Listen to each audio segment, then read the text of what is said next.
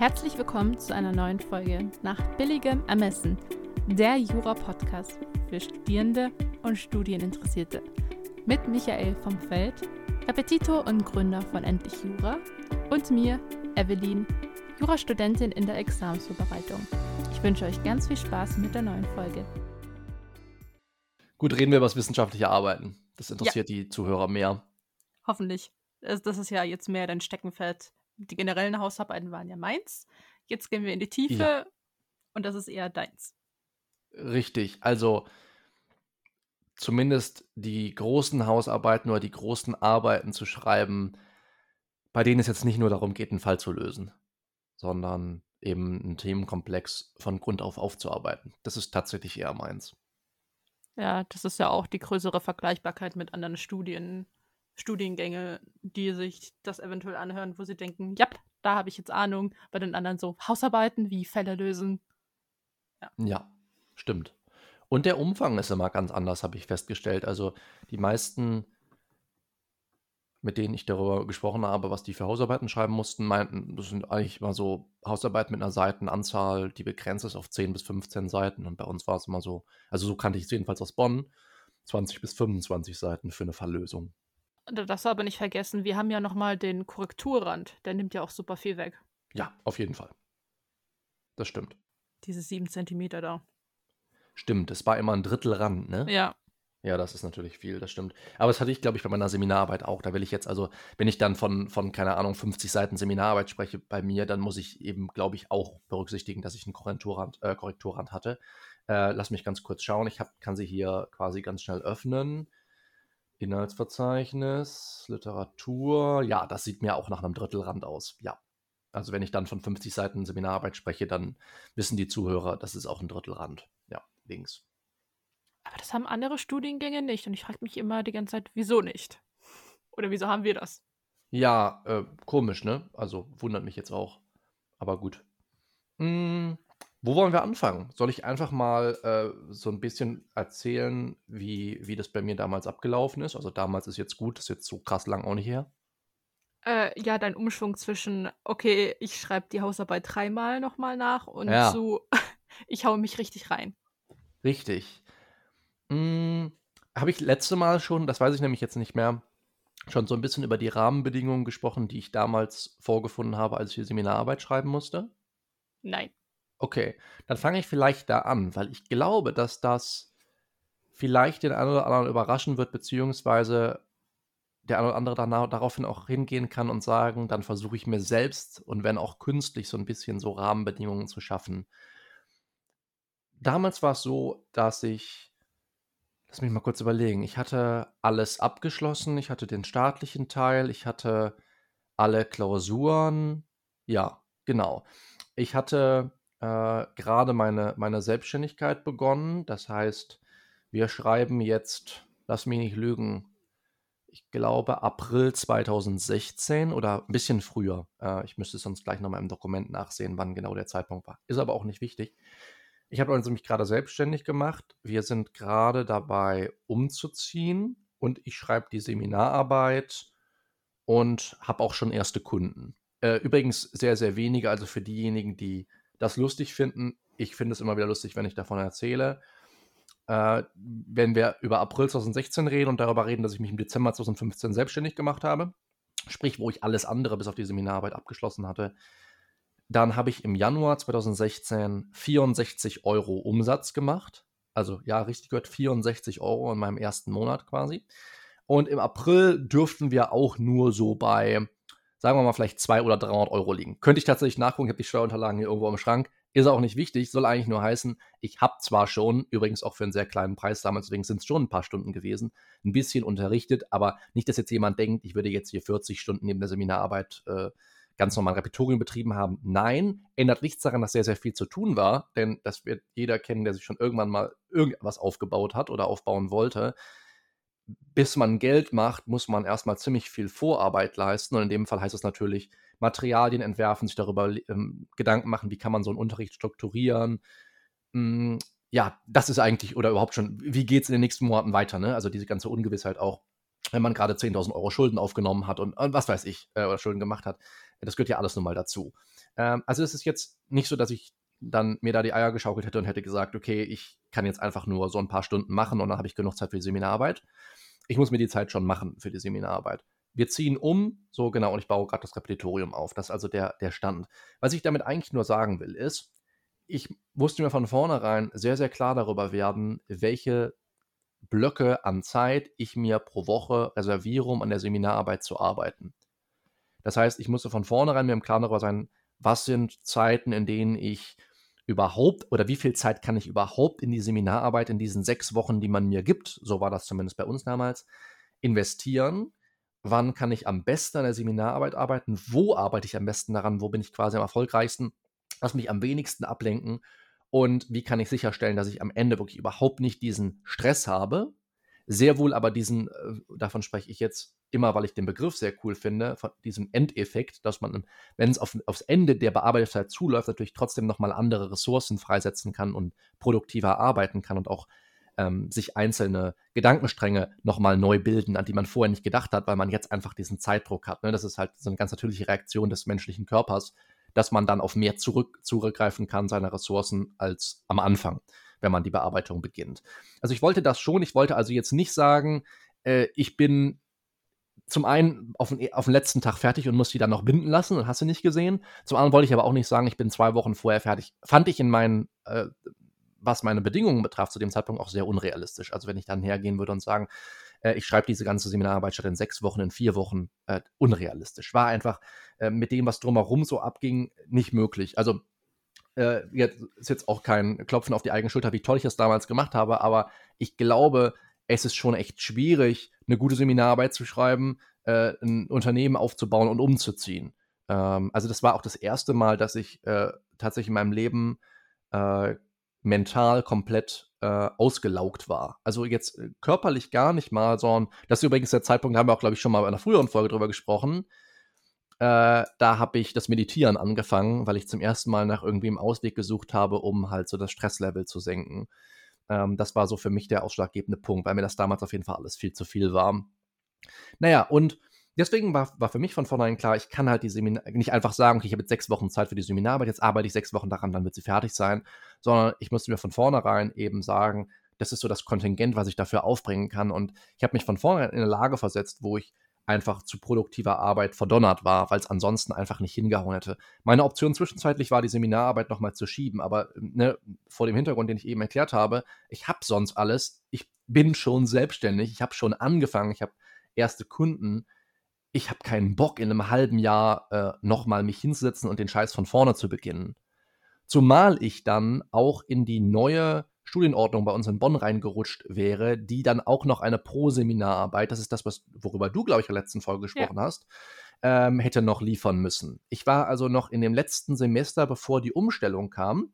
Wir hatten also äh, zu dem Zeitpunkt sieben Klausuren zu schreiben, von denen fünf in die Bewertung einflossen äh, und eine große Seminararbeit, die dreifach zählte. Und danach kam der Umschwung, dass man nur noch sechs Klausuren schreiben musste, wovon vier in die Bewertung eingingen und man aber zusätzlich zur Seminararbeit, die nun vierfach zählte, noch eine Pro-Seminararbeit anfertigen musste. So, das war der Stand der Dinge. Und das hat natürlich auch seinen Reiz gehabt, aber wenn man überlegt, man muss noch mal eine Arbeit äh, obendrauf schreiben, die auch noch mal einiges abverlangt und wie gesagt, man ist schon in der Situation, in der ich war, macht halt keinen Spaß. Drum vielleicht einfach die Überlegung, sich sechs Wochen etwas mehr Stress als vielleicht unbedingt nötig gewesen wäre zu machen. Andererseits, du willst halt auch nicht äh, naja, mit, mit Studenten zusammenarbeiten und sagen, ich schreibe parallel noch meine Seminararbeit. Also es ist alles okay, weil ich meine, ich bereite die halt nicht auf Seminararbeiten vor oder auf einen Schwerpunktbereich, sondern auf die staatliche Pflichtfachprüfung, die hatte ich, aber ja, äh, fand ich suboptimal. Naja, jedenfalls habe ich dann äh, von vornherein mir, muss ich mir sehr darüber im Klaren werden, wie ich das angehen musste. Das hat, mir, das hat mir sehr geholfen. Das heißt, jeder, der sich so ein Stück weit, wie ich auch Anfang gesagt habe, künstlich restriktivieren kann in der Zeit, die er da zur Verfügung hat, ne, wo dann so Mittel wie Time-Blocking und Time-Boxing ins Spiel kommen, ähm, über die wir, die wir zumindest auch schon mal angerissen haben in einem Podcast, aber bei die ich auch im, in YouTube-Videos viel gesprochen habe und auch in der, in der Zukunft noch sprechen werde, da kommen solche Sachen dann ins Spiel und werden auch wirklich nützlich. Sodass man von vornherein gezwungen ist, ich kann einfach nicht sechs Wochen daran arbeiten, wann immer ich will, weil sechs Wochen ist genug Zeit, würde ich jetzt einfach mal sagen. Ähm, ich habe genug Zeit zu recherchieren und so. Nein, ich muss mir von vornherein sehr, sehr klar darüber werden, dass ich nicht unendlich Zeit habe oder eben sehr, sehr viel Zeit auch auf andere Dinge verwenden muss. Ähm, deswegen ne, sprechen wir über so Themen wie interne Deadlines zum Beispiel sind weniger wirkungsvoll, brauchen wir nicht drüber reden. Eine externe Deadline ist immer besser. Ähm, Verbindlichkeit vielleicht, die man hm, mit anderen erzeugen kann, dass man eben sagt, es gibt Leute, die checken regelmäßig bei einem In und sagen dann, okay, wie sieht es mit deiner Seminararbeit aus? Wann kann ich die Korrektur lesen? Das hat mir auch sehr geholfen, zu wissen, an den und dem Punkt erwartet Person X von mir, dass ich die schicke. Ich habe dann damals den Oma-Test gemacht. Übrigens hatte ich gar nicht geplant, darüber zu sprechen ähm, aber ist ein super wirksames Mittel, vor allem für so Themenarbeiten. Du schickst halt einen Auszug an jemanden, der wirklich null Plan von der Materie hat. Das nennt man also den Oma-Test, so ist der Begriff, den ich kenne. Oder je nachdem, wo man herkommt, nennt man das auch Oma. Ne? Für uns aus dem Bergischen ist das die Oma, ja, vollkommen klar. So, ähm, der Oma- oder Oma-Test heißt einfach nur, du schickst einer Person, die davon keine Ahnung hat deine Arbeit, also musst nicht die ganze Arbeit schicken, aber du nimmst einfach so einen Schwerpunkt raus oder so. Soll, du musst Leute, den Leuten eben so viel geben, dass sie es auch wirklich lesen. Wenn du ihnen jetzt 50 Seiten schickst, no way, dass sie es sich wirklich angucken. Und dann sagen sie, okay, null Plan, wovon du redest. Aber wichtig ist, dass sie es gelesen haben. Dann gehst du her, übrigens super ähm, Prüfung quasi für dich auch nochmal darauf, dass du richtig vermitteln kannst, was du eigentlich schreiben willst oder anders gesagt, verstehst, was du eigentlich da ähm, produzierst. Du erklärst ihnen in einfachen Worten, was da steht. So, dann lesen sie es nochmal und dann sagen sie dir, ob sie es verstehen. Das ist der Oma-Test. Und das ist so eine abgeleitete Form von der Feynman-Technik. Ähm, kann jeder auch mal bei YouTube ähm, suchen. Werde in Zukunft auch nochmal ein Video dazu machen, weil das einfach einer der besten Methoden ist, um sich darauf zu überprüfen, ob man das etwas versteht oder ob man ein Thema gut durchdrungen hat. Aber da gibt es auch ganz viele Videos äh, schon zu. Auch ein animiertes Video von Logical Lemon, glaube ich, was extrem gut ist. Das kann ich also jedem nur empfehlen. Können wir vielleicht auch in die Show Notes packen. Ja. Kanal wird leider nicht mehr betrieben, ist aber ein super Kanal gewesen. Ähm, naja, beiseite. Feynman-Technik ist im Endeffekt, dass man genau das macht. Man erklärt jemandem, in dem Fall bei der Feynman-Technik häufig auch sich selbst einfach nur ein Thema in eigenen Worten um zu gucken, ob sich dabei Lücken auftun, man etwas nicht erklären kann. Weil sich selbst gegenüber kann man viel in seinem Kopf vertuschen, aber nicht, wenn man es einmal explizieren muss. Wenn man zum Beispiel aufschreibt oder wenn man es zum Beispiel auf eine, in eine Sprachmemo einspricht oder so. Das funktioniert dann nicht mehr. Man kann, man kann gegenüber anderen häufig durch so Formulierungen wie, ja, du weißt ja schon und so, ne, und, und so weiter und so fort, kann man auch mal, je nachdem, wie interessiert der andere auch an dem, was man erzählt ist, vertuschen, dass man nicht so richtig Bescheid weiß, ne, nicht lückenlos Bescheid weiß. Aber wenn man das vor sich selbst macht und das wirklich quasi sich vorstellt, wie man jetzt einer Person darüber einen Vortrag halten müsste, dann merkt man ganz schnell, wo die Lücken sind und kann die dann auch gezielt schließen und den Prozess dann wiederholen. Ist sehr zeitaufwendig, aber ist in der Wissenschaft einfach als die beste Lernmethode hervorgegangen, um wirklich sicherzustellen, dass das Verständnis auch für die Materie da ist. Das ist eine, die, und die, der Oma-Test ist eine abgewandelte Form davon. Funktioniert wirklich hervorragend. Ich würde es wirklich einem, äh, nicht einem Fachidioten oder sowas schicken. Das kann auch sehr nützlich sein, brauchen wir überhaupt nicht drüber reden. Das ist dann die zweite Person, die mir auch damals bei der Seminararbeit ähm, sehr geholfen hat äh, mit Feedback. Aber ich würde zumindest eine Person in den Prozess eingliedern, die gar keine Ahnung davon hat. Und ähm, ja, das war, das kann einfach einer deiner Freunde sein, wo du aber auch weißt, dass es eben ehrliches Feedback ist, was du, was du bekommst. Ne? Also wenn ich jetzt äh, äh, ähm, meinen Eltern was schicke, ich finde die, äh, ne, also klar geben die mir auch kritisches Feedback, das, das, das weiß ich auch sehr zu schätzen, aber es ist schon so ein bisschen durch die, durch, durch die rosarote Brille, sag ich mal. Ne? Also, das, das liest sich, also wenn jetzt zum Beispiel meine Frau das liest, dann liest sie das schon noch anders als mein Vater zum Beispiel. Und die können mir gleichermaßen sehr, sehr gutes Feedback zu was, was ich schreibe, geben aber mein Vater ist noch schneller von mir begeistert als meine Frau, was, äh, was sicherlich äh, sehr hilfreich ist. Ähm, deswegen äh, muss man da so ein bisschen natürlich in der Personenauswahl drauf achten. Man so, trotzdem finde ich es auch wichtig, äh, tatsächlich Leuten, die einem auch gutes Feedback geben, und damit meine ich wirklich auch positives Feedback, wo das auch ein Stück weit gesichert ist, das tut immer gut. Und das gerade bei so Themenarbeiten, die sich länger hinziehen, wo man vier, fünf, sechs Wochen, wie in meinem Fall, daran arbeiten muss, du brauchst zwischendurch, um die Motivation aufrechtzuerhalten, auf jeden Fall das Gefühl, dass du zum einen Fortschritt machst und zum anderen Anerkennung erfährst. Da du dir die Anerkennung erst verzögert von demjenigen, der die Arbeit korrigiert, holen kannst, musst du sie dir vorher irgendwo holen. Wenn sie dann noch ehrlich ist, umso besser. Und das sind quasi ähm, in der Psychologie erkannt zwei der größten Faktoren, die Leute motiviert halten bei der Arbeit. Anerkennung und das Gefühl, Fortschritte zu machen. Und das ist, glaube ich, auch das, warum viele Examenskandidaten oder ganz egal, in welchem Stadium des Studiums man sich befindet, du hast halt einfach das Gefühl, du erfährst die Anerkennung nicht und du kannst den Fortschritt nicht messen und du hast nicht das Gefühl, Fortschritte zu machen. Der Berg wird immer größer und das, das äh, demotiviert halt sehr krass. Und ich glaube, wenn man diese zwei Sachen in den Griff bekommt, äh, kann man deutlich besser studieren. Ja, das erstmal so zu, der, zu den Rahmenbedingungen ähm, eigentlich.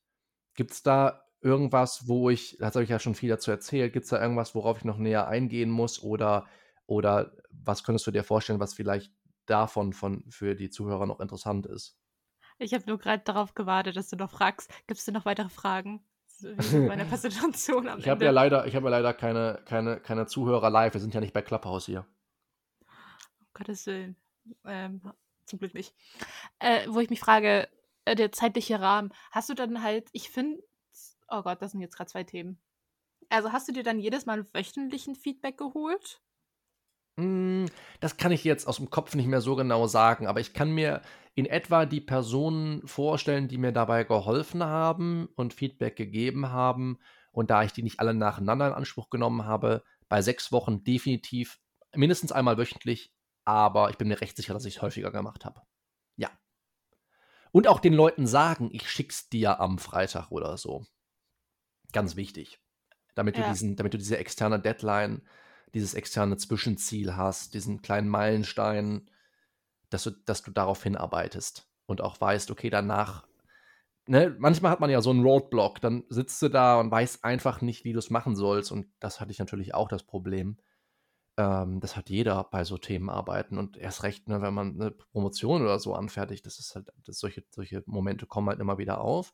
Und dann ist es gut, wenn man halt externen Input bekommt, weil man dann erstmal darauf warten muss, bis man an der einen Sache weiterarbeiten kann. Das, das gibt dem Gehirn natürlich Zeit, das in der Zwischenzeit weiter zu prozessieren. Unterbewusst, das merkst du nicht, aber da bilden sich halt dann Synapsen und danach geht es dann wieder leichter. Das, das ist der, der, Vorteil, den man auch davon hat, wenn man zum Beispiel die Fächer wechselt, wenn man irgendwo nicht weiterkommt, dass man auch was anderes macht. Machen ja auch sehr, sehr viele Leute, die schreiben beruflich. Die schreiben einfach verschiedene Artikel oder Bücher gleichzeitig und wenn sie beim einen nicht weiterkommen, schreiben sie am anderen. Ne? Das ist ein sehr, sehr wirksames Mittel. So, und dann weißt du nämlich auch, ich arbeite der Zeit dann nicht weiter. Und du bekommst einfach aus einem völlig anderen Blickwinkel Feedback. Und, und, dann merkst du, ah, okay, vielleicht ist die Art, wie ich versuche, das Problem, was ich gerade beim Schreiben zu habe, zu lösen, gar nicht die richtige. Vielleicht muss ich aus einem völlig anderen Blickwinkel betrachten. Und die, den geben dir diese externen Personen häufig. Deswegen finde ich das so hilfreich. Und wie hast du denn deine Fortschritte dokumentiert? Hast du denn dir jede Woche irgendwie eine bestimmte Seitenanzahl als Ziel gesetzt? Oder ich finde das super schwierig, so mm, das ja. zu dokumentieren. Ja, ähm, so würde ich es heute tatsächlich machen. Ähm, heute würde ich mir quasi eine Wörteranzahl ich glaube, das ist immer leichter messbar. Mit den Seiten ist es dann, ähm ich weiß nicht, also mich motivieren so kleine Einheiten, die man dann erreichen muss, eher. Ne, also wenn ich jetzt vorstelle, ich muss eine bestimmte Seitenanzahl produzieren, das hört sich für mich immer sehr einschüchternd an. Also ich könnte mir, äh, oder ich könnte mir, ich mache das heute so, wenn ich zum Beispiel einen Blog oder so schreibe, dann äh, versuche ich erstmal auf sowas wie 250 Wörter zu steuern. Ne? Oder äh, für, äh, für diejenigen, die, die ihn kennen, oder äh, ich glaube, wir haben auch schon mal drüber gesprochen, oder ich habe zumindest mal Videos von ihm empfohlen, Evelyn Ali Abdal. Ja. Äh, der schreibt ja gerade auch ein Buch und äh, gab ein lustiges Video übrigens dazu, äh, ich habe die letzten sechs Monate meines Lebens verschwendet, ja. ist der Titel des, des Videos. Ähm, und da erzählt er so ein bisschen davon. Und da hat er unter anderem nicht auch gesagt, was sein, was sein Schreibziel war am Tag. Ich glaube, 2000 Wörter schreiben finde ich absurd hoch. Ne? Also ähm, ich setze mir regelmäßig, wenn ich sowas mache, mh, hm, eigentlich nie mehr als 250 Wörter. Die kriegt man auch tatsächlich recht schnell zusammen. Aber man hat eben das Gefühl, immer Fortschritte zu machen. Also das ist eine Möglichkeit. Wie ich es damals gemacht habe, kann ich dir, weil ich vieles intuitiv da gemacht habe, bei mir ist es so, ich habe viel falsch gemacht, dann viel richtig gemacht und dann habe ich später darüber gelesen, warum die Sachen, die ich richtig gemacht habe, viel besser funktionieren als die, die ich schlecht gemacht habe. Ähm, deswegen muss ich das immer so ein bisschen, äh, wie sagt man, reverse engineeren. Ähm, und da muss ich sagen, ich habe dann damals versucht, äh, bestimmte Arbeitsabläufe äh, zunächst abzuschließen, um dann ins nächste Stadium zu gehen. Heute würde ich auch sagen, dass das bei Themenarbeiten ähm, und bei Seminararbeiten oder, oder bei, bei Hausarbeiten generell vielleicht nicht unbedingt der Prozess ist, der der Wirklichkeit am nächsten kommt, weil man eigentlich nie einen eine, einen Arbeitsschritt, so wie das häufig in diesen Büchern propagiert wird, komplett abschließt, um dann in den nächsten zu gehen.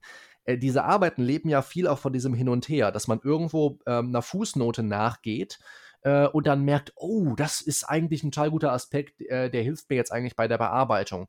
Und das merkt man erst, wenn man die Fußnote setzt. Ähm, oder man, man macht das Literaturverzeichnis, äh, zitiert irgendwie äh, oder merkt, man hat eine Seite nicht zitiert, geht darauf, äh, geht auf die Seite zurück, guckt sich das an und äh, stellt dann noch irgendwie fest, dass da noch ein Aspekt drin ist, den man bislang gar nicht beleuchtet hat.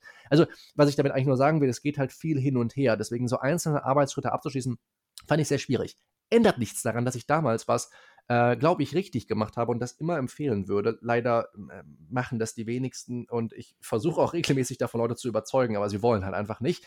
Ähm, ich habe damals, wenn man so will, schon einen digitalen Zettelkasten geführt. Und zwar mit projektbezogenen Notizen. Was ich ja heute mache und was ich glaube ich auch, also habe ich in YouTube-Videos schon mal erklärt und ich weiß nicht, ob wir auch schon mal drüber gesprochen haben. Ich glaube, bei der Frage, wie wir Notizen erstellen, einer der ersten ja. ein, ein, zwei Folgen. Ja. Hm, ich habe, ich habe halt jetzt einen analogen Zettelkasten. Das heißt, jedes Mal, wenn ich irgendeinen Gedanken festhalten will, was mich daran äh, dazu führt, dass ich auf jeden Fall gestern einen Podcast gehört habe und ich will unbedingt diesen Gedanken noch festhalten, erinnere mich da bitte dran, Evelyn.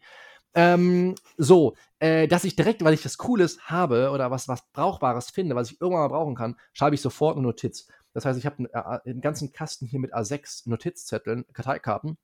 Und jedes Mal, wenn ich einen Gedanken habe oder Informationen interessant finde, schreibe ich mir die auf mit Quellenangabe und mit dem Zeitpunkt, in dem ich sie erstellt habe und lege sie zumindest zurecht oder ordne sie direkt in den Zettelkasten ein. So, was ich damals gemacht habe, ist, ich habe das Ganze auch äh, erst analog, dann digital ähm, geführt, aber eben mit, einem, mit einer projektbezogenen Notiz, äh, mit einem projektbezogenen Zettelkasten, als ich ja einfach nur zu dieser Seminararbeit recherchiert habe. Heute ist es so, ich lese 100 verschiedene Quellen und packe es alles in einen Zettelkasten, damit ich die Ideen untereinander verknüpfen kann und dadurch neue Ideen generieren kann.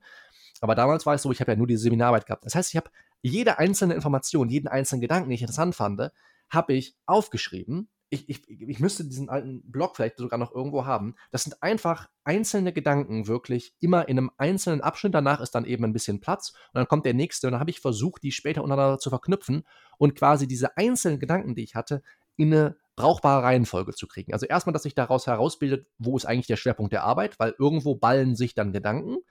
Und dann habe ich versucht, äh, einfach äh, quasi, weil das eine spielerische, äh, kreative, äh, eine spielerische Kreativität letztendlich von einem verlangt und ich das immer viel angenehmer fand, als einfach einen Text auskotzen zu müssen und dann immer da zu sitzen und zu merken, boah, ich komme nicht weiter, ich kann nicht schreiben, die Gedanken, die einzelnen Gedanken schon zu haben und dann zu sagen, okay, das ist Gedanke 17, sag jetzt einfach mal, der passt am besten an Position 2. Dann habe ich den an, an Position 2, den habe ich verdrängt, der passt sowieso hier nicht so gut, das ist eher so ein Fazit, was ich später ziehen würde, das tue ich nach unten. So, und so bildet sich nach und nach und du sitzt nie von einem leeren Blatt eigentlich immer schon etwas heraus, was irgendwann wie ein Manuskript aussieht.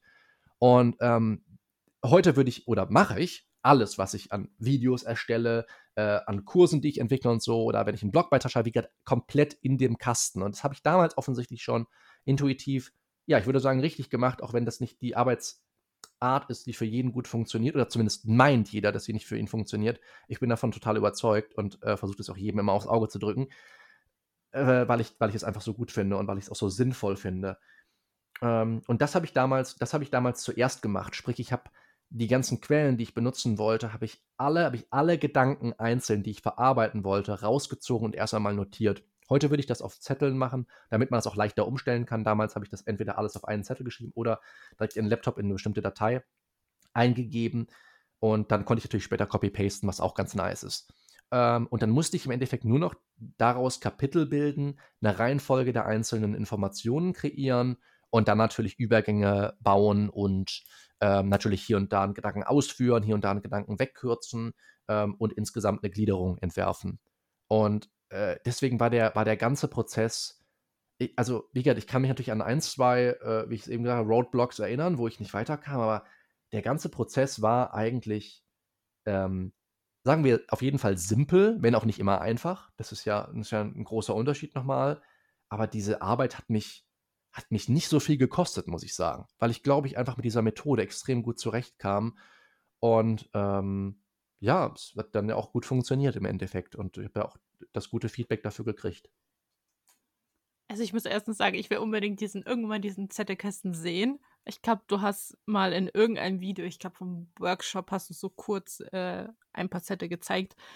Ich finde ja. die Idee auch super, super gut. Das ist ja auch ähm, sehr viel gerade im Kommen mit einigen YouTubern mit, ich glaube, Notion. Also diese. Ja, genau. Oder das andere ist Rome. Genau, und das. Ich war kurz davor, darauf umzuswitchen, aber ich kann noch nicht von meinen analogen weg. Ja. Genau, und das ist ja auch so dieses, ich bündel auf einer Seite oder beziehungsweise ich bastel so meine Seiten und bündel da mein ganzes Wissen rein. Und mhm. das ist eigentlich das Klügste, weil klar, unser Gedächtnis ist, der Speicher ist unbegrenzt, aber naja, wir merken es ja mit Vergessen und so weiter. Das geht ja schnell, wenn man irgendwie eine Info drüber liest und schon ist sie irgendwie ja. zack irgendwo anders hin. Und da ist es natürlich das Klügste, sich so ein System zu bauen, wo man dann alles griffbereit hat. Es klingt ein genau. bisschen kompliziert, aber das ist ja eigentlich diese Extrameile, wo man immer wieder sagt, naja, wenn du richtig gut werden möchtest, dann musst du diese Extrameile laufen. Mhm. Und, und wenn du mal jetzt Studierende fragen würdest, wie viel Aufwand sie für eine Seminararbeit betrieben würden und auch insbesondere in Hinsicht mit deiner Taktik, mit dem Zettelkasten, ich glaube, da würden dir, ich glaube, 99 Prozent dich anschauen und sagen, äh, Wieso denn? Ja, tun sie ja auch. sie gucken mich ja auch so an. Äh, du kannst dir nicht vorstellen, wie oft ich schon Leuten das System vorgestellt habe. Aber es ist ihnen halt so anstrengend. Äh, du, ich, deswegen, da darf man mich auch nicht falsch verstehen. Äh, ich kann gut verstehen, warum einem das zu anstrengend ist. Also es ist jetzt nicht so, dass ich sagen würde, ja, versetz dich mal in meine Lage zurück. Ähm, vor fünf oder zehn Jahren. Fünf Jahre, da war ich ja schon fertig, aber ähm, oder da war ich zumindest kurz davor, meine Seminararbeit fertigzustellen. Aber mal vor zehn Jahren oder so, ähm, als, ich, als ich irgendwie im vierten Semester oder so war, ich glaube, das kommt ganz gut hin, sich dann vorzustellen, dass, äh, dass ich dann sowas schon anfangen würde. Ich glaube, das Problem ist dabei einfach, man sieht auf kurze Sicht natürlich nicht die Vorzüge einer solchen Arbeitsmethode.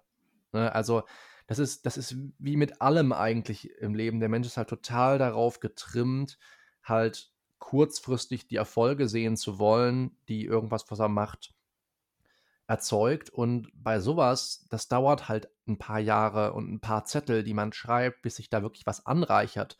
Die Idee ist wirklich, man, man macht sowas ja fürs Leben. Man, man muss sich, man muss dann im Endeffekt irgendwann im Rahmen des Studiums die Entscheidung treffen, dass das etwas ist, wovon man dann ein Leben lang profitieren wird.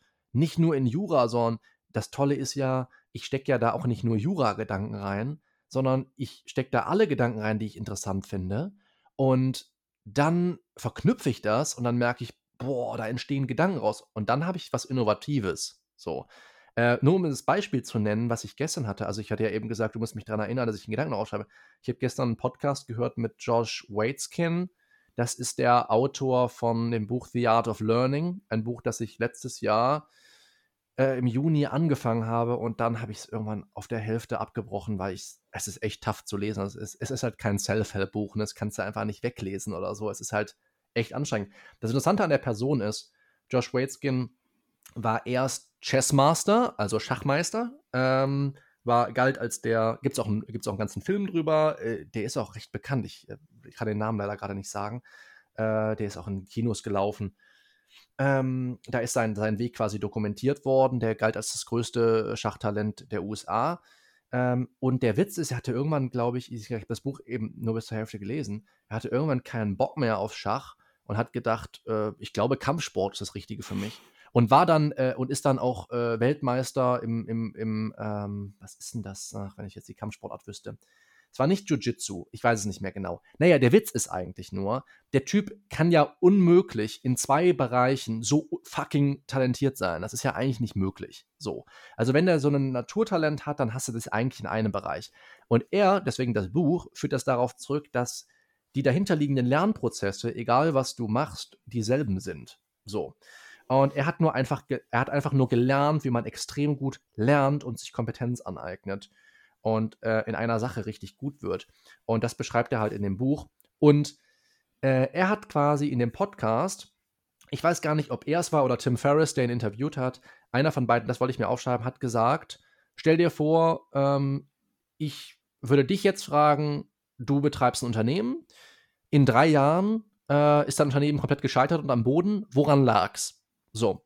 Und dann geht bei mir halt direkt irgendwie das Rad los und ich denke mir, oh, okay, voll interessante Gedanke und voll gut. Was ist, wenn ich das jetzt quasi wieder hier auf meine Jurastudierenden übertrage?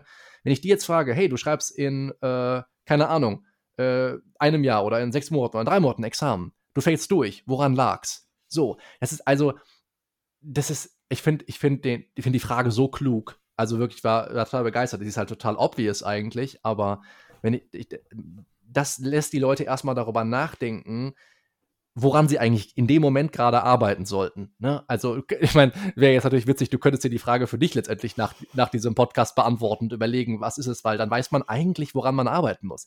Und oft genug kriegt man auch Fragen darauf äh, oder Antworten darauf formuliert. Ähm, und wenn du mich das jetzt zum Beispiel fragen würdest, für mein Rap, für Endure oder so, ich könnte dir auch eine Antwort nennen. Ähm, das finde ich so spannend, weil dann weiß man halt, ah, okay, das ist, sind sicherlich Sachen klar. Die schiebe ich vielleicht gerade noch auf, aber die muss ich irgendwann anpacken. Und ähm, deswegen fand ich die Frage so klug. Und diese, diese Frage wandelt dann in meinen Zettelkasten und ich kann irgendwann, oder wandert dann in meinen Zettelkasten und ich kann irgendwann sagen, okay, das ist ja nicht nur in diesem Kontext äh, brauchbar, diese Frage, sondern in ganz vielen unterschiedlichen Zusammenhängen. Und das macht diese Idee so spannend. Also wenn man sowas schreibt und sowas anlegt, dann muss man sich immer darüber im Klaren sein, dass man da ein Leben lang dran schreibt. Und ähm, ich habe einfach quasi äh, verbindlich für mich gemacht, dass ich täglich drei Notizen schreibe. Und wenn man das mal aufs Leben hochrechnet, sind das ganz schön viele. Hast du dir denn überhaupt so ein zeitliches Kontingent gesetzt aller, nee, das hatten wir, glaube ich, schon mit erst, dass du das nicht so fest hattest mit, okay, ich nehme mir die erste Woche Zeit und lese mhm. jetzt einfach nur querbeet durch? Oder allgemein, wie findest du ein perfektes Thema für dich? Ach so, ähm, ich musste kein Thema finden. Äh, uns, wurde, uns wurde das Thema vorgegeben. Oder ist es, wo an, ist es irgendwo anders anders? Hm, bei uns in dem Sinne so ein bisschen klar, okay, Schwerpunkt, nee, also wir haben zum Beispiel auch in der Zulassungsarbeit, die Zulassungsarbeit äh, kannst du ja in jedem Schwerpunkt machen. Die Schwerpunktarbeit musst du natürlich in deinem Schwerpunkt machen. Aber, die Schwer aber jedes Seminar wird ja von unterschiedlichen Professoren ähm, vorgestellt bzw.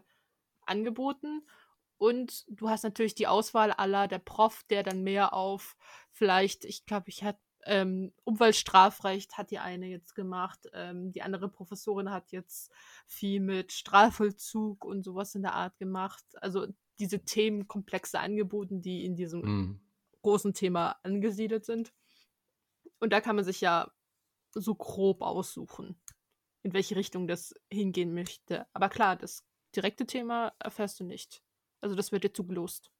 Okay, ja.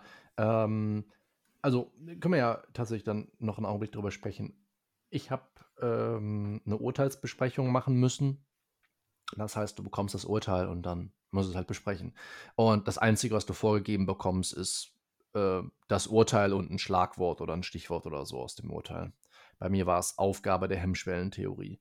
Und die erste Schwierigkeit darin war, überhaupt schon mal zu erkennen, wie das Wort Aufgabe hier zu verstehen ist geht es darum, welchen Sinn und Zweck die Hemmschwellentheorie verfolgt oder dass sie aufgegeben wird. Das Thema war halt sehr vage gestellt. Das hat die Bearbeitung etwas erschwert am Anfang. Aber nachdem man das Urteil gelesen hat, hat man schon so das Gefühl, dass es wohl eher um die Abkehr von dieser, von dieser Theorie äh, geht.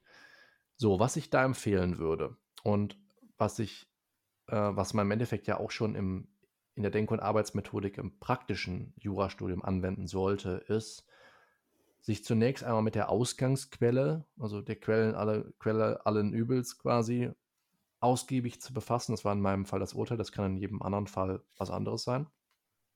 Und mit, dem, mit der Themengebung. Das hat für mich äh, schon drei große Blöcke meiner Bearbeitung ausgemacht. So, Punkt 1 war, ich habe eine Hemmschwellentheorie. So, ich mache das jetzt an dem Beispiel, wie ich es vorgefunden habe, damit, damit jeder das quasi copy-pasten kann, auf seine Situation übertragen. Ich habe also erstmal die Hemmschwellentheorie. So, das erste Frage, die erste Frage, die ich mir stellen muss, ist, ist es eine Theorie? Dafür muss ich wissen, was eine Theorie ist. Das heißt, ein Teil meiner Arbeit beschäftigt sich mit der Frage, welche Anforderungen eine Theorie erfüllen muss. Und das geht schon sehr weit und sehr tief. Das kann man auch krass ausufern lassen. Habe ich nicht gemacht. aber es nimmt einen nicht unerheblichen Bestandteil meiner oder Teil meiner Arbeit ein. So, nachdem ich das geklärt habe, kann ich mich fragen, kann ich mich fragen, was ich unter Hemmschwelle verstehe. So, und alles, was ich da mache, ist im Endeffekt nur das, was man mir als Aufgabenstellung vorgibt, ähm, logisch und systematisch zu unterteilen und zu versuchen, wie sich daraus eigene Strukturen bilden lassen. Das ist wie wenn ich ein gesetztes Wortlaut auslege und ich gucke mir zum Beispiel an, simples Beispiel, Wegnahme einer fremden beweglichen Sache. So, bevor ich irgendwas wegnehmen kann, muss ich gucken, ob das, was dann im Endeffekt vielleicht weggenommen wird, Sachqualität hat. Nachdem ich das ermittelt habe, kann ich ob erst gucken, ob etwas fremd ist. Es ist denklogisch ausgeschlossen, die Fremdheit oder die Beweglichkeit von etwas zu bestimmen, bevor ich weiß, worauf sich diese huh, Adjektive beziehen. So. Ähm, und so an, genauso gehe ich auch vor. Bevor irgendwas aufgegeben werden kann, bevor man eine Theorie aufgeben kann, muss es eine Theorie gewesen sein. Denklogisch Voraussetzung dafür. Also, du hast die Theorie, das ist das erste, was ich ermittelt habe. Dann die Frage, was heißt Hemmschwelle? Wie muss ich Hemmschwelle hier verstehen? Gibt es sowas überhaupt? Das sind alles psychologische Abhandlungen, mit denen ich mich befassen musste. Das geht weit über den Jurarand hinaus. Ich, ich wage mal die Behauptung, dass das der Grund ist, warum meine Arbeit so gut bewertet wurde. Ähm, einfach nicht das zu machen, was alle von einem verlangen oder was alle von einem erwarten, sondern darüber hinausgehen. Ähm, das habe ich also ermittelt. Dann habe ich das Ganze zusammengesetzt, habe überlegt, okay, Hemmschwellentheorie, ist das denn dann überhaupt möglich, daraus eine Theorie zu bilden? Also was setzt eine Theorie voraus, hatte ich aber bereits zu dem Zeitpunkt ermittelt. Und wenn ich dann im nächsten Schritt frage, okay, ich weiß jetzt, was eine Hemmschwelle ist, ich weiß, was eine Theorie ist, kann, kann überhaupt eine Theorie auf einer solchen Annahme basieren? Das ist so das Thema, was man sich überlegen konnte. Nachdem ich das alles ermittelt hatte, konnte ich mir angucken, ob man sowas überhaupt aufgeben kann. Ähm, das war streng genommen nicht direkt der nächste Schritt in meiner Bearbeitung, sowas kommt erst später. Das heißt, ich habe mir das, das Urteil natürlich genau angesehen und dann überlegt, okay, zum einen, was wird im Urteil, was welche Annahmen werden im Urteil getroffen? Und im zweiten Schritt, war das Urteil wirklich eine solche Aufgabe ähm, der Hemmschwellentheorie äh, bewirkt? Also ist sie danach wirklich nicht mehr vertreten worden, um es sozusagen mal unabhängig davon, dass ich in der Bearbeitung zu Ergebnissen gekommen bin, dass es eigentlich den Status einer Theorie nicht erreicht, habe ich gesagt, selbst wenn man es als Theorie begreifen würde, wäre hier keine richtige Abkehr von der Theorie erfolgt.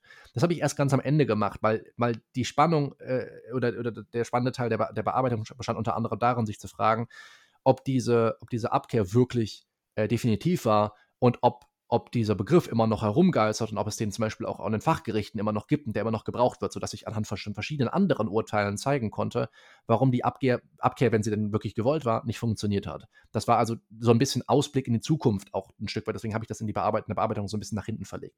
Was man eigentlich daran nur erkennt, und wenn ich es gerade so schildere, ist, dass sich verschiedene Abschnitte der Bearbeitung bereits aus der Aufgabenstellung ergeben oder zumindest denkbare äh, Möglichkeiten, die Bearbeitung zu strukturieren und ich dann immer noch massiv viel Ausgangsmaterial anhand des Urteils habe, wo, womit ich dann die, die Bearbeitung und die einzelnen Strukturelemente füttern kann. Und wenn ich dann hergehe und im nächsten Schritt dieses Urteil einmal komplett zerlege, genauso wie ich das jetzt gerade mit der Aufgabenstellung gemacht habe oder wie ich es mit dem Gesetzestext machen würde, dann habe ich unglaublich viel Material und ich kann ne, anhand dieser ganzen einzelnen Informationen, die ich anfangs beschrieben habe, kann ich hergehen und das für mich strukturieren, kann das diesen einzelnen Themenblöcken zuordnen, kann die Themenblöcke erweitern, kann sie untergliedern nochmal und daraus ergibt sich für mich ein sehr stimmiges Bild, ähm, was vor allem auch die Möglichkeit, dass man es völlig am Thema vorbeischreibt, von vornherein stark begrenzt, sage ich einfach mal. Das war also meine Vorgehensweise und wie ich anfangs schon beschrieben habe, ich hatte das Urteil, das war der Ausgangstext. Ich habe jede Fußnote nachgelesen, ich habe jede Fußnote bis auf den Ursprung verfolgt. Die Arbeit meines Erachtens, wenn man wirklich gut abschneiden will, muss man sich einmal machen, weil man einfach einen krassen Fundus an Material zusammenstellt, aus dem man schöpfen kann. Das lohnt sich einfach ungemein. Das hat mich ein paar Tage gekostet. Da musste ich nichts anderes machen. Ich musste nur Gedanken extrahieren, in eigenen Worten aufschreiben, die Quellenangabe dazu und konnte am Ende diese Gedanken einfach nur nehmen und in die richtige Reihenfolge bringen. Das, wie gesagt, hilft dabei, am Ende nicht dieses, diesen Schockstatus zu haben. Schock, äh, Schock, wie sagt man? Schock, Schockstarre, die Schockstarre zu haben, vorm leeren Blatt zu sitzen. Genau. Ähm, und ja, das war mein Prozess. Also ich muss sagen, ich bin gerade von der Stoff, also von, also ich würde so nicht an der Arbeit rangehen. Also ich habe jetzt mein Beispiel, ich habe jetzt, glaube ich, ich habe nicht so gut wie du abgeschnitten mit meiner Zulassungsarbeit. Ich habe, glaube ich, acht schriftlich und äh, mit der Präsentation bin ich nochmal einen Punkt hochgekrabbelt, also bin mhm. ich auf neun. Ich muss sagen, ich finde es trotzdem okay und dafür, dass ich dann bei anderen gesehen haben, die dann noch irgendwie knapp mit viel durchgekommen sind oder so, Ja. war das völlig okay und ähm, die Professorin war auch äh, sehr wohlwollend. Also ich habe sie auch, sie hat fair bewertet, aber auch wohlwollend. Und ich hatte, mein Thema war die Strafbarkeit des Paragraphen 315d, also illegale Kraftfahrzeugrennen. Ja. Und bin natürlich auch draufgegangen, so, okay, ich habe den Gesetzesentwurf genutzt, beziehungsweise, ich glaube, der war, doch, der war schon verabschiedet oder so, habe natürlich Urteile genommen, wie wurde davor, die, wie war die vorige Rechtslage, wie ist die jetzige Rechtslage, wo sind die Strafbarkeitslücken gewesen. Ähm, die Kritik natürlich, sowas wie Unbestimmt, Unbestimmtheit von manchen Begriffen im Ja. Gesetzeswortlaut und sowas in der Art. Aber ich war natürlich nicht so tief, weil ich, ich glaube, das ist, war vielleicht auch das Problem, dass ich mich zu sehr. Klar, ich habe Aufsätze dazu gelesen, ich habe mich an der Struktur von den Aufsätzen auch so ein bisschen entlang gehangelt. Mhm. Aber ich habe, glaube ich, am Anfang nicht so viel Mindmapping betrieben wie du, mit diesem ganz offenen, so, okay, dann hat man da nochmal psychologische Ansätze oder Ja. ich glaube, man begrenzt sich selber so sehr auf nur Jura dadurch. Ja, total. Ähm, es geht ja auch. Man muss halt einfach sich davor im Klaren darüber sein, was man erreichen will. Und meine anderen Arbeiten im Schwerpunkt waren halt echt nicht gut. Und ich weiß, ich habe das auch mit einem mit Aufwand betrieben, der sicherlich ja guten Noten nicht unbedingt zuträglich ist. Ich habe das ja parallel auch ähm, neben dem Examen betrieben und ähm, parallel auch neben der mündlichen Prüfung zuletzt. Und da muss man halt einfach Abstriche machen. Aber das war halt nicht mein Anspruch an die Seminararbeit, ähm, es nur halt ein bisschen gut zu machen. Und als mir das klar war, wusste ich auch, was ich werde investieren müssen. Und äh, deswegen bin ich auch super zufrieden mit dem Ergebnis und habe mich da äh, lustigerweise, wir haben eben über Enneagramme äh, gesprochen. Ähm, ich würde sagen, die, die Notenbekanntgabe oder der Moment der Notenbekanntgabe war einer der drei besten Momente meines Lebens. Ähm, also, das ist halt, ich hoffe, das wird in Zukunft sich dann nochmal durch Geburt des ersten Kindes und sowas ablösen lassen. Aber ja, es ist schon, es ist schon krass, was das dann eben die, die Arbeit, die ich intensiv reingesteckt habe in diesen sechs Wochen, äh, neben all dem Stress, den ich parallel hatte, ähm, sich gelohnt hat. Und deswegen würde ich es auch immer wieder so machen. Und mir, wenn ich mal irgendwann ernsthaft eine Promotion angehe, würde ich, würde ich genauso, vor, äh, genauso verfahren. Und meine im Prinzip, wir, haben einige Denkanstöße gegeben, auch du jetzt gerade nochmal, soll jeder halt sich rauspicken, was er davon okay findet und was er noch gerne machen würde und was ihm halt zu viel ist, das macht er nicht. Ähm, aber ich, ja, ich würde sagen, da sind ein paar Denkanstöße dabei und äh, vielleicht auch so ein bisschen Strukturhilfe einfach, die am Anfang fehlt. Hast du die, also du hast ja so viele Quellen gelesen, hast du sie dann wirklich einfach nur in einer Word-Datei aller digitaler Zettelkasten strukturiert? Ich habe mir zum Beispiel sehr viele ähm, Aufsätze ausgedruckt, ja, Papierverschwendung und sehr viel markiert darin. Ja, das ist natürlich schlecht. das weißt du doch. Also jetzt weißt du das, aber das ist, äh, es ist halt nicht so, es ist halt nicht halb so effektiv, wie die, sich die Sachen in eigenen Worten rauszuschreiben. Und dann hast du das einfach, also du hast dir eine Word-Datei genommen und alles. Ich habe, ich erinnere, ich, ich habe am Anfang gesagt, ich weiß es nicht mehr ganz genau, aber ich erinnere mich mittlerweile. Ich habe das alles mit der Hand gemacht. Ich habe einen Blog, einen Huh. College-Blog und ich hatte das Urteil vorliegen und dann habe ich alles aus dem Urteil, alle Informationen in eigenen Worten, einzeln mit Quellenangaben rausgeschrieben. Ja, ich erinnere mich daran. Also auch das alles, was du gelesen hast und weiter in die Ursprungsquelle reingedrungen bist. Was ich interessant fand für meine Bearbeitung, wohlgemerkt. Man, muss, halt- man kann natürlich nicht sagen, man schreibt sich alles raus, weil das ist auch nicht der Sinn der Sache. Aber ja, was ich interessant fand, das habe ich aufgenommen. In der Tat. ich sehe gerade die Parallele mit dem, ähm, wir haben uns ja darüber äh, unterhalten mit den Notizen erstellen, mit handschriftlich und so weiter. Macht ja wieder total Sinn, dass du einfach handschriftlich das nochmal besser überdenken kannst. Aber wie gesagt, äh, das, ist, das, ist, das ist was, das sind dann Sachen, die habe ich intuitiv richtig gemacht. Vorher habe ich Dinge intuitiv falsch gemacht. Und dann habe ich danach quasi äh, die Forschung obendrauf gesetzt, ne, die, die wissenschaftliche Basis. Das heißt, alle Methoden, die keine wissenschaftliche Basis haben, die ich aber angewendet habe, habe ich dann einmal hinterfragt. Und logischerweise mache ich nicht nur den ganzen lieben langen Tag das, was wissenschaftliche Basis hat, weil manche Dinge finde ich einfach ganz gut, wie ich sie mache, oder sie gefallen mir, oder wie Ali zum Beispiel regelmäßig in seinen Videos sagt, ja, ich weiß, es ist nicht so super, aber ich markiere immer noch gerne. Dann do it. So, ist ja kein Problem, ist überhaupt nichts Schlechtes dran. Ähm, aber das war auf jeden Fall ein Fall davon, wo ich gesagt habe, okay, äh, ich arbeite offensichtlich einfach ganz gerne mit der Hand. Und dieses ewige Getippe in den Seminarräumen, äh, ich glaube, es hat mich genervt. Und heute mache ich ja immer noch relativ viel mit der Hand. Und ich glaube, dass das ähm, ja einfach sehr hilfreich ist für mich. Und aber da jeder seinen eigenen Weg finden kann. Also wichtig ist, dass man es expliziert. Wie man es macht, ist eigentlich wichtig. Und in eigenen Worten. Klar muss man mal einen geschützten Rechtsbegriff übernehmen, ja keine Frage. Ich kann jetzt nicht einfach sagen, ach, dann umschreibe ich Hemmschwelle halt in meinen eigenen Worten. Die Idee dahinter ist immer nur, du verstehst es dann auch irgendwann noch. Du schreibst Notizen mit dem, mit dem, mit, vor dem Hintergrund, du musst die in ein, zwei, drei, vier Wochen, wo du darüber die Seminararbeit anfertigst, im Einzelnen, noch verstehen. Ey, du hast keine Zeit oder keinen Bock, nochmal zum Ursprungstext zurückzugehen. Und ich glaube, das ist das, was du eben beschrieben hast. Und das ist deswegen was, warum ich das, glaube ich, ganz gut hinbekommen habe, ich musste nicht zu den Quellen zurück. Ich hatte sie schon. Das war einfach eine Riesenlast, die mir abgenommen wurde, weil ich habe nichts mehr gehasst früher bei Hausarbeiten, was auch der Grund ist, warum sie dann eben bei mir nicht gut waren. Den ganzen Scheiß am Ende noch mit den ganzen Sachen zu belegen. Man schreibt Sachen und dann am Ende dann sucht man sich die Quelle. Boah, es ist so zum Kotzen, ehrlich. Also, wow, das fand ich wirklich super anstrengend und deswegen äh, glaube ich total hilfreich, dass ich das irgendwie da richtig, dann intuitiv richtig gemacht habe. Ich überlege gerade, mir wurde der Vorschlag schon unterbreitet. Ich glaube, darüber haben wir uns letzte Folge ganz kurz unterhalten mit Citavi und mit so einem Literaturverwaltungsprogramm. Die hast du ja, ja auch nicht genutzt, oder? Nee, habe ich nicht genutzt. Äh, Laura hat es mal angefangen, aber fand es nicht so super. Und ich habe jetzt, äh, ne, so hart es klingt, aber ich habe auch wieder ein analoges Literaturverwaltungsprogramm. Also es ist, es ist meine ganze Literatur ist auf Zetteln. Das ist schon tough. Also wenn die Bude hier mal niederbrennt oder so, dann bin ich verloren. Dann gebe ich mich für immer auf.